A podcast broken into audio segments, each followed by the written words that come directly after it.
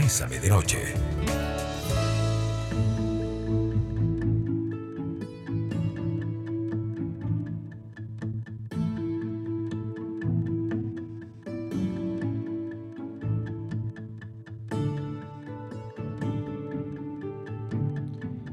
Siete con 14 minutos, esto es Bésame de Noche. Eh, hagamos una prueba de audio. Polet, ¿me escuchas? Eh, te, escucho, buenas noches. Ahí te escucho. Carlita, ¿me escuchas? Hola, buenas noches. Les escucho perfectamente. Bueno, qué dicho, es que teníamos un problema técnico, ya lo resolvimos. ¿Escucharon la intro? No escuchamos la intro. Ah, ok, a la vuelta cae, qué bien. Este, decíamos que entonces, hoy, frente a mi realidad, yo digo, em, siento mucha vergüenza de haberme equivocado, nos dijo Polet. Carla le dijo, vea, no le conviene. Vea A, B, C, D, E, F, G. No escuché, había señales, no les presté atención. Y hoy me avergüenzo, me acribillo, hago leña del árbol caído simplemente porque asumí, eh, asumí esto y punto. Y yo deseaba, añoraba y quería que funcionara. Pero cuando nos damos cuenta de que al final yo conscientemente propicié la situación, tiene que venir la conciliación y el momento de la reconstrucción. E, es cierto, ¿verdad? Es, cuando yo caigo ya en ese estado como de, de, realidad y es cuando empiezan todas estas preguntas a dispararse en mi mente. Carla, ¿qué hago yo cuando ya empiezo con esa culpabilidad o como por qué lo hice así o por qué no lo hice así? Eh, tantas cosas en esos momentos tan desesperantes, Carlita. Sí, definitivamente cuando nos damos cuenta que nuestro ideal y nuestra eh, ilusión se vino al suelo, cayó y estamos siendo conscientes de ese momento, pues por supuesto que a alguien hay que otorgarle la responsabilidad de este fracaso, ¿verdad? Alguien tiene que asumir este dolor que estoy sintiendo y normalmente la persona que decide engañar, que decide irse, se lleva también el montón de explicaciones a tantas preguntas en mi cabeza que no tienen respuesta. Entonces termino achacándome, responsabilizándome, culpabilizándome de lo que no funcionó, a pesar de que pude dar todo de mí a pesar de que hice bien las cosas, pero a lo mejor entonces no lo hice realmente bien, a lo mejor me faltó más, a lo mejor mi, mis inseguridades propiciaron que esta persona se fuera, ¿verdad? Entonces termino necesitando colocar en alguien este dolor y esta responsabilidad y normalmente lo hacemos en nosotros mismos. Ay, sí, empezamos a darnos durísimo, empezás a, a, hasta decirte cosas no tan bonitas, ¿verdad? No tan constructivas. Eh, y ok, bueno, entonces me dañaron, me quebraron, ¿verdad? Si lo quieres pensar así, ¿y ahora qué hago? O sea, ¿ahora qué, Rafita? Bueno, yo creo que ahora empieza el, el reconocimiento de nuestra humanidad. Metí cabeza y eso es parte de nuestra realidad. Y uno, y uno metió cabeza, no sé, esto es como cuando uno de un momento a otro dice, em, eh, ay, ay, sí, sí, sí, ahí vamos a ver cómo lo pagamos, pero hay que aprovechar. Y cuando ya me di cuenta de, de, de, de, este tema, cuando ya me di cuenta de esta situación, entonces realmente en algún punto eh, estoy hasta el cuello. ¿Y qué hago? Bueno, acepto mi humanidad nada de culpabilizaciones y pido ayuda. Y pido ayuda porque hice un préstamo, ¿verdad? No me fijé la tasa de interés que era el 425 quincenal y me siento terriblemente ahogado. Lléveselo ahorita, cómprelo ahorita y empiece a pagarlo en enero. Y resulta ser y pasa que faltan seis meses para que sea enero, ya prácticamente, ¿verdad?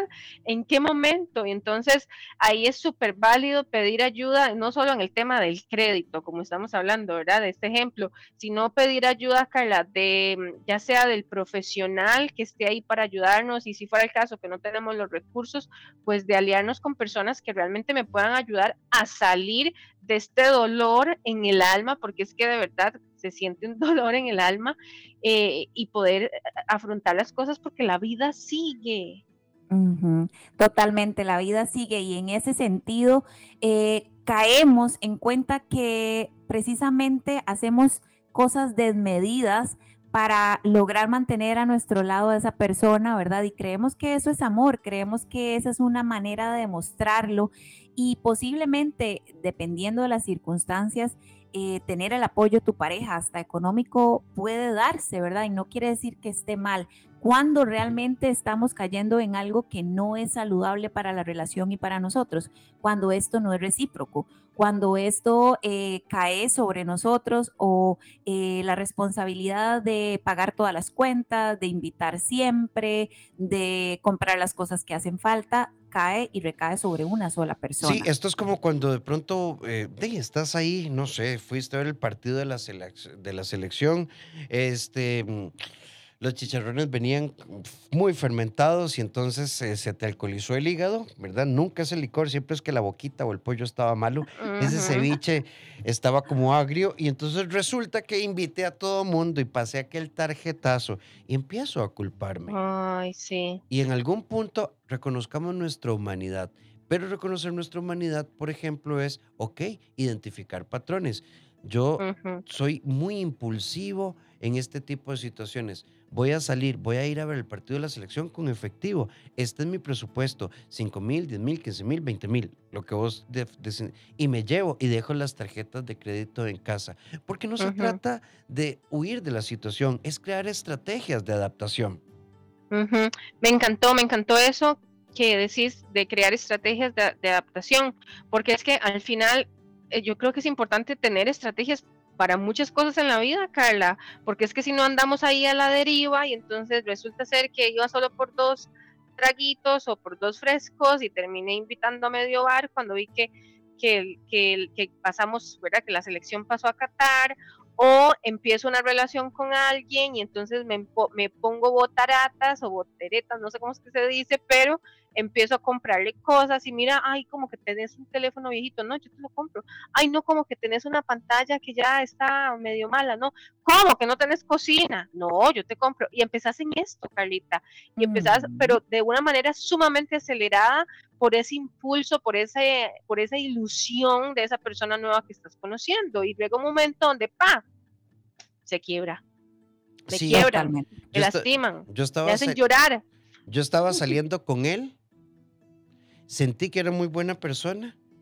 Al mes de estar saliendo lo sentí diferente y me contó que es que está abogado en un préstamo y yo dije, una está para apoyar en todo, desde las primeras etapas. Y hice aquel préstamo, lo puso a mi nombre, a los dos meses, no sos vos, soy yo y aquí estoy yo. Rafita, y uno escucha historias, yo he escuchado historias de historias así, es muy común. Y, y complicaditas. Cuando, bueno, nos equivocamos eh, y en algún punto simplemente tenemos que crecer. Ve, vamos por aquí. Nos dice esta amiga, frente a un error tenemos que crecer.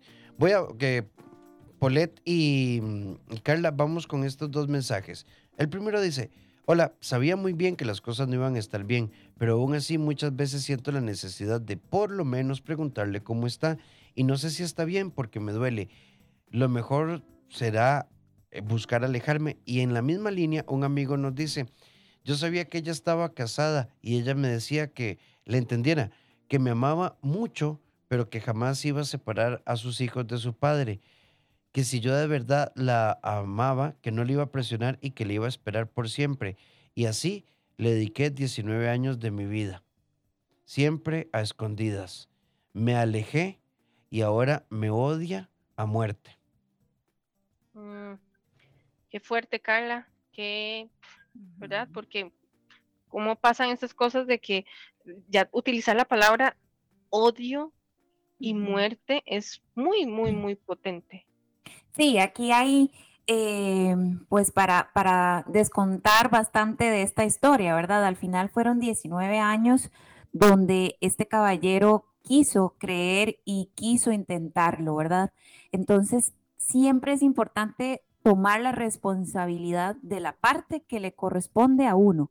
Si bien es cierto, esta persona pudo mantener esta, eh, digamos que, justificación de amor, pero no puede ser del todo libre por los hijos, también él tiene que asumir su parte de que lo aceptó por 19 años. Entonces, eh, de aquí únicamente queda entender que fue una decisión que lo intentó y en adelante velar por él, ¿verdad? Pero no podríamos tener eh, toda la culpa de nuestra parte o achacarle toda la culpa a esta persona porque siempre uno tiene el poder de decidir si quiere o no quiere. Al final es nuestro poder eh, y aunque tal vez nos podemos ver influenciados o influenciados por el entorno, por lo que nos diga, ¿verdad? Alguien, eh, creo que cuando hacemos, hacemos un silencio y nos escuchamos a nosotros y decimos, bueno, la verdad es que esta es la respuesta, no me gusta, me duele, pero es, es hacia ahí donde tengo que ir. 7 con 29 minutos.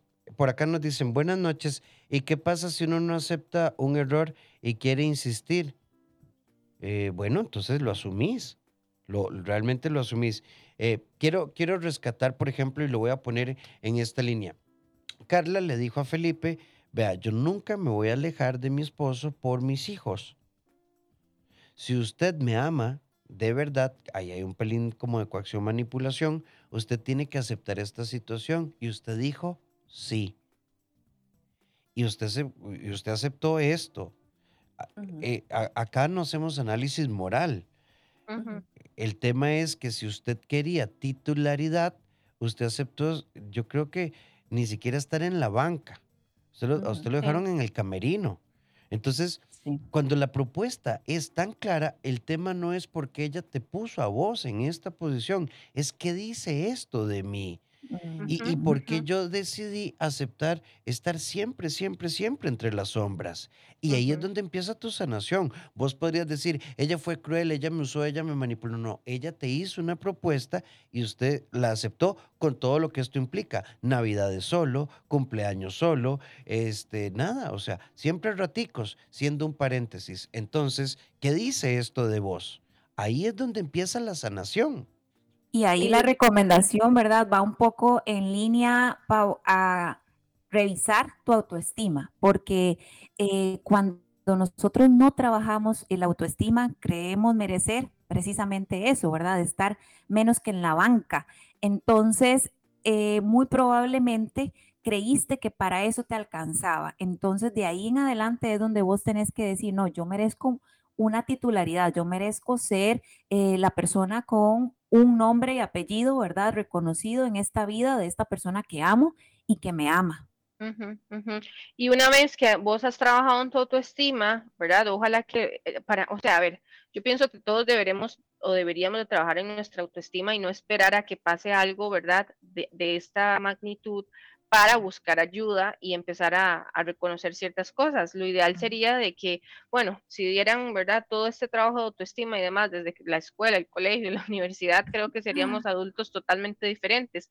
Pero bueno, ya pasó, yo trabajé en esto, yo fui a terapia, em, eh, cambié mi entorno y demás. Creo que es importante aceptar la situación y punto, saber de que hay cosas que ya no pueden cambiar, que ya son parte del pasado y el pasado no existe y que a partir de ahí, o bueno, aprendí una lección, ¿verdad? Yo siempre digo que todas las personas en nuestra vida son maestros para nosotros y nosotros somos maestros o maestras en la vida de ellos y tienen un tiempo determinado en nuestra vida y, otro, y un día se van, porque la relación termina, porque la persona fallece, porque, ¿verdad? Por un montón de cosas que están fuera de nuestro control y al final lo que queda es la lección aprendida ante esa situación.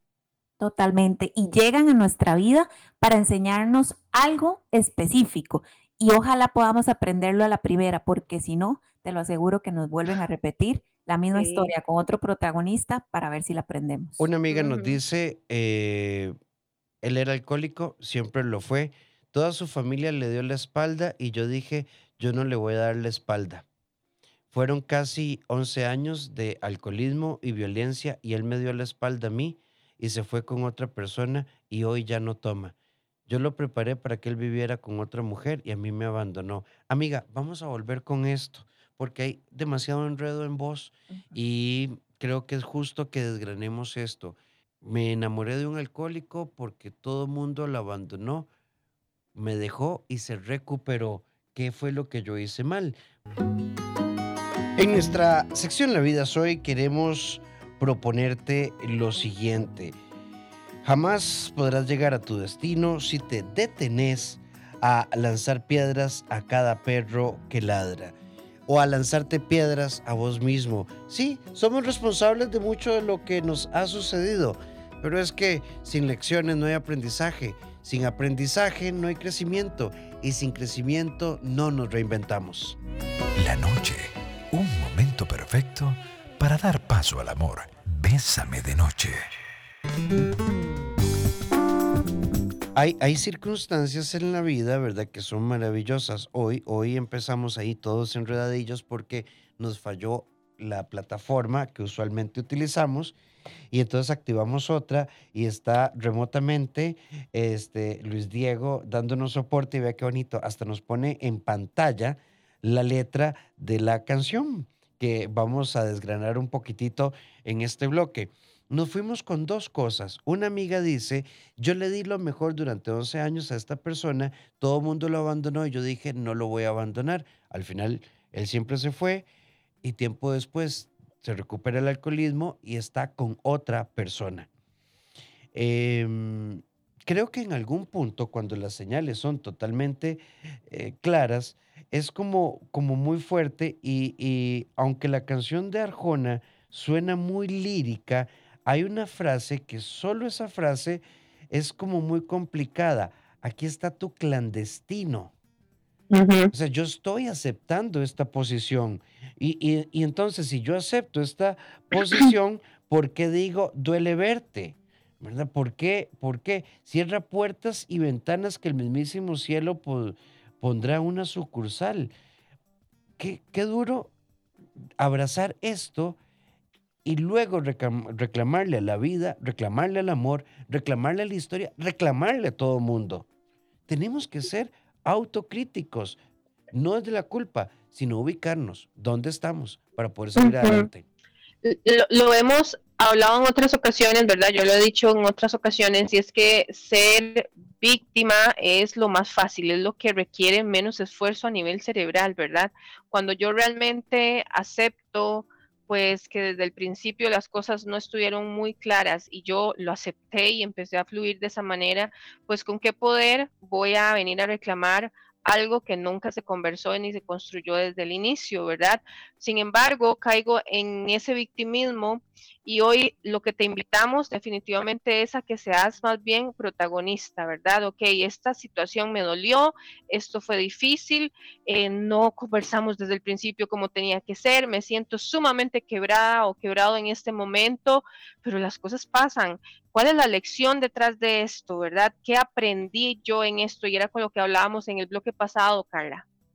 Sí, cuando creemos que la necesidad de ser necesitadas o necesitados es parte de asegurarme el amor de pareja o el amor en, en general, pues resulta un juego muy peligroso que termina llevándonos a la codependencia, ¿verdad? Porque posiblemente este tipo de amor en algún momento fue nuestro, nuestro patrón, la forma en que conocimos la manera de amar, entre comillas, porque tal vez a lo mejor eh, nuestros padres tenían este tipo de, relación y terminamos creyendo que si yo me hago indispensable para esta persona, por ejemplo, en su adicción al alcohol y yo trato de salvarlo, trato de curarlo, esta persona va a estar muy agradecida al punto de que nunca se va a ir, de que nunca me va a dejar, de que nunca me va a rechazar. Y por eso es que la necesidad de ser necesitados muchas veces termina siendo una relación completamente dañina para ambas partes. ¿Y cómo pasa, verdad? De que entonces llegas y decir, no, la verdad es que lo que, lo que él necesita es un poquito de amor y como en la familia nunca se lo dieron, ¿verdad? Ahora, yo no estoy diciendo que sea la persona más fría y cero empática, pero muchas veces tenemos esas señales y creemos que somos las salvadoras o el salvador de, de las personas que llegan. No, no, no, no, yo lo voy a cambiar, yo lo voy a reformar, yo le voy a enseñar las cosas bonitas de la vida, yo, yo, yo, y al final creo que también pasa mucho porque estamos llenando eh, vacíos de nosotros mismos, ¿verdad? con una persona que también tiene sus problemas y entonces, bueno, este es, este es clave para mí y aquí voy a empezar y se convierte hasta en un proyecto social y se me olvida que se suponía que era una, una relación de pareja y cuando me doy cuenta, entonces ya le estoy escogiendo hasta el boxer del color que tiene que ir para el trabajo, o sea, no. Acá, vean qué interesante. Puede ser que tu conciencia te castigue por las noches más adelante nos quedemos sin futuro y tú sigas con tu teatro. ¿Saben qué es lo que me llama la atención de esto? Cuando yo empiezo a decir que el problema no tiene Polet, es el teatro de Polet. Y que yo no me sienta personaje de esta obra. Y que no me sienta personaje de la impulsividad. Y que yo no me sienta el personaje de eh, cuántas, cuántas historias hemos vivido y hemos construido desde ahí y que hemos sostenido eh, desde una esperanza, a ver, la esperanza real. Hay una autora mexicana eh, que estoy por ya por confirmar una entrevista con ella para el próximo trimestre, que tiene un libro que se llama Necesitamos más huevos y menos esperanza. Y me parece un súper título de un libro porque la esperanza real es la que se puede cosechar y cultivar. Esperanza no es esperar que mi deseo y real que no corresponde a la satisfacción objetiva real se puede dar. Entonces resulta que, eh, no sé, esto es como me enamoré de una persona que vive en Francia que dice que nunca se va a venir y yo no me puedo ir y aquí estamos sufriendo los dos, pero, pero, tenemos esperanza. No, no, eso no es esperanza, eso es necedad, es desubicación. Sí, sí, Rafa, o sea, eh, e, e, es esa necesidad de que quiero seguir sufriendo, ¿verdad? Y porque en el amor se sufre, porque el amor duele, porque el amor cuesta, todas estas cosas y creencias que hemos escuchado y que de una u otra manera eh, hemos, ¿verdad? Hecho nuestras. Eh, no funciona así. Creo que, que, tenemos que recordar, lo he dicho, que, que el amor debe ser sano, fluido, ¿verdad? Bonito, Carla. Totalmente. yo creo importante que entendamos lo que Boled estaba mencionando anteriormente, que muchas veces es más sencillo sanar y curar, eh, reparar al otro que volver hacia adentro y mirar lo que está en nosotros, ¿verdad? Porque es menos doloroso eh, hacerlo a los demás que evidenciarse y ponerse frente a frente al espejo y decir, ok, aquí el problema no, sos, no es él, sos vos, ¿verdad? Entonces, por ahí es importantísimo empezar a trabajarlo, ¿verdad? el reconocimiento de esta codependencia a las personas que de alguna manera tienen algún tema de salud, alguna adicción, siempre va a ser un buen escape para reparar, para poder depositar mi amor ahí y asegurarme que soy tan necesitado, tan necesitado, solamente con el eh, la esperanza de no ser abandonado. Entonces, esa es la parte que hay que trabajar. Y creo que también, Carla, es importante recordar de que, ¿verdad? Y dejar de buscar esa constante culpables. De, fondo, de fondo suena que me faltó de hash, que es otra super letra. Hice lo mejor que pude para mostrarte que en mis brazos sí podías tú quedarte. ¿Qué se hizo? ¿Qué hizo ella? Dímelo. Que no supe hacerlo yo. ¿Qué me faltó para ser la mujer de tu, vida? Más adelante te acercaste y preguntaste cómo estoy y te mentí cuando dije de lo mejor. Ahí tenemos la letra, chicas. Y, creo que en algún punto es esto. O sea, yo construyo realidades a partir de mis carencias. Y así siempre va a doler y va a doler y va a doler y va a doler porque no podemos recoger una siembra. Si yo sembré maíz, no puedo aspirar a hacer torta de arroz. Así de simple. Aquí estoy leyendo una frase de la canción, ¿verdad? No sabía de fútbol, pero aprendí por ti, aposté por nuestro amor y al final perdí, ¿verdad? Y aquí puedo seguir. Entonces, a ver, si es, bonito, o sea, si vos empezás con una persona y, y, esa persona tiene gustos que tal vez vos podés explorar y descubrir si te gusta o no, bienvenido. Pero recordemos de que no, Carlita, no vamos a cambiar nuestra esencia o vamos a obligarnos a aprender algo porque, ¿verdad? Para poder retener ese amor. Y qué duro ver esta otra frase donde dice, yo tendré tu pasado, pero ella tiene, ella te tiene para toda la vida. Esa es la máxima expresión de no quiero soltar, ¿verdad? De no quiero dejar ir, de aferrarme, aunque no te tengo, ¿verdad? Aunque estás con otra, me aferro a vos y no te suelto porque por lo menos yo tengo tu pasado. qué increíble que esta letra sean vivencias que podemos ver todos los días, ¿verdad? Y al final, ¿sabes qué es? Que lo escuchamos constantemente, obviamente, ¿verdad? Son súper artistas y demás, pero le estás repitiendo esto a tu cerebro constantemente de una manera inconsciente, que cuando llegan situaciones así, lo hemos normalizado tantísimo, ¿verdad? ¿Qué, ¿Qué, hice? ¿Qué no hice yo para tener su amor? ¿Y por qué después de cinco años juntos nos separamos y al año ya está casado o casada con otro, ¿verdad? Esas situaciones pasa. ¿Qué hice yo? ¿Qué fue mal? ¿Por qué a mí? Y, empezamos una y otra vez con esto. Y claro, porque escuchamos canciones donde nos han enseñado a normalizar este dolor en el amor, si es que se puede llamar amor. La vida no puede llevarte a ese lugar mágico que vos añorás mientras vos insistas en mantener apagada la vela que surge con mucha fuerza desde tu alma. ¿Qué es lo que nos tiene que... Desde ahí es donde tenemos que brillar, desde el alma. Qué importante entender, ¿verdad? Que el amor no significa amar demasiado, que el amor no significa entregarlo todo de buenas a primeras, que el amor no significa sacrificarme yo como persona para ser feliz al otro, para que el otro brille, poniéndome por encima de mis sueños y de mis metas. Esto es un trabajo en conjunto, un amor sano, un amor saludable, va a querer siempre el bien del otro, pero nunca por encima del mío. Bésame de noche. 7 con 53 minutos, qué rápido se pasa el tiempo. Este, óigame, esta nueva plataforma me tiene, me encanta. Me encanta. Sí, sí, sí. Y además el soporte técnico que estamos teniendo virtual. Ah, sí. Así que. Contratadísimo. Así que, don Luis Diego Castro, muchas gracias por estar ahí. Qué bueno, contratado. Contratado.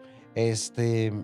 Cuando hablamos de reconocer, hay una, hay una gran diferencia en decir, fue mi culpa, fui un tonto, fui un bruto. Eso es autolesionarse. Reconocer es comprender en aquel momento era real. Yo sabía que me podía doler, pero sentía que era lo mejor que me estaba pasando. Estaba tan desconectado, me había ido tan mal tantas veces, que aunque esto era inconveniente, como esta amiga a la cual le mandamos un gran abrazo, ella creyó que si ella lograba eliminar el alcoholismo de su pareja, iba a vivir una historia de amor, porque es como la chica Hash le di todo, hice todo, todo, todo, todo, y, te fuiste a otros brazos. Fue real para vos. Ahora, reconoce que no fue suficiente, porque negocié mi paz. Y desde ahí creo que puede empezar la recuperación. Y también no polarizar el tema, ¿verdad? ¿En qué sentido? Ok, no caer en el juego de la próxima vez que yo me enamore, voy a ser la mala de la relación, voy a hacer que todos paguen por lo que me han hecho y van a saber quién soy yo. O sea, tampoco de eso no se trata, no se trata de irse a los extremos, sino más bien es de cuestionarte qué puedo hacer mejor en una siguiente oportunidad y ponerte a vos en foco para sanar lo que te hizo sufrir en esta relación, ¿verdad, Paulette? No, total. Es controlar lo que está en tu control, ¿verdad? Es lo que es em, conocerte a vos mismo, a vos misma de una manera eh, bonita, de una manera sana, de una manera empática, de una manera noble, a como te das el chance de conocer a una persona nueva y le prestas atención y le escuchas y sabes los gustos y demás, ok, hacerlo con vos después de una ruptura, después de que te sentís herido herida, eh, no te desquites con vos mismo, vos misma, ¿verdad? O sea, no sos el culpable. Em, son cosas que simple y sencillamente pasan o que no fluyen. Y por supuesto, Carlita, evita empezar con ese, ¿verdad? Empezó a, revisar eh, si está en línea, exactamente si está en línea, si, si que posteó en Facebook, que no, que aquí, que allá, todo eso más bien eh, te envenena y te hace sufrir más, entonces enfócate en tu proceso. Hoy, hoy nos faltó tiempo, pero hay una canción hermosísima también, que es esta canción de Miguel Bosé, Libre de Amores. Nada más quiero ponerles, pónganle atención a este pedacito en nuestro cierre.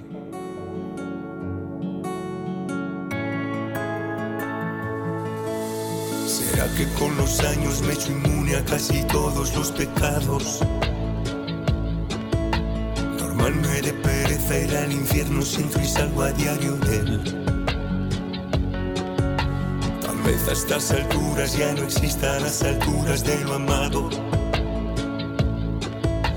Y sigo aquí sentado a pie de un por si acaso un puede, un pueda que. Y de repente no sé cómo nada siento y caigo en que estoy libre de temores, libre ya de amores. Que vivo, tomo aire y el mundo me responde otra vez.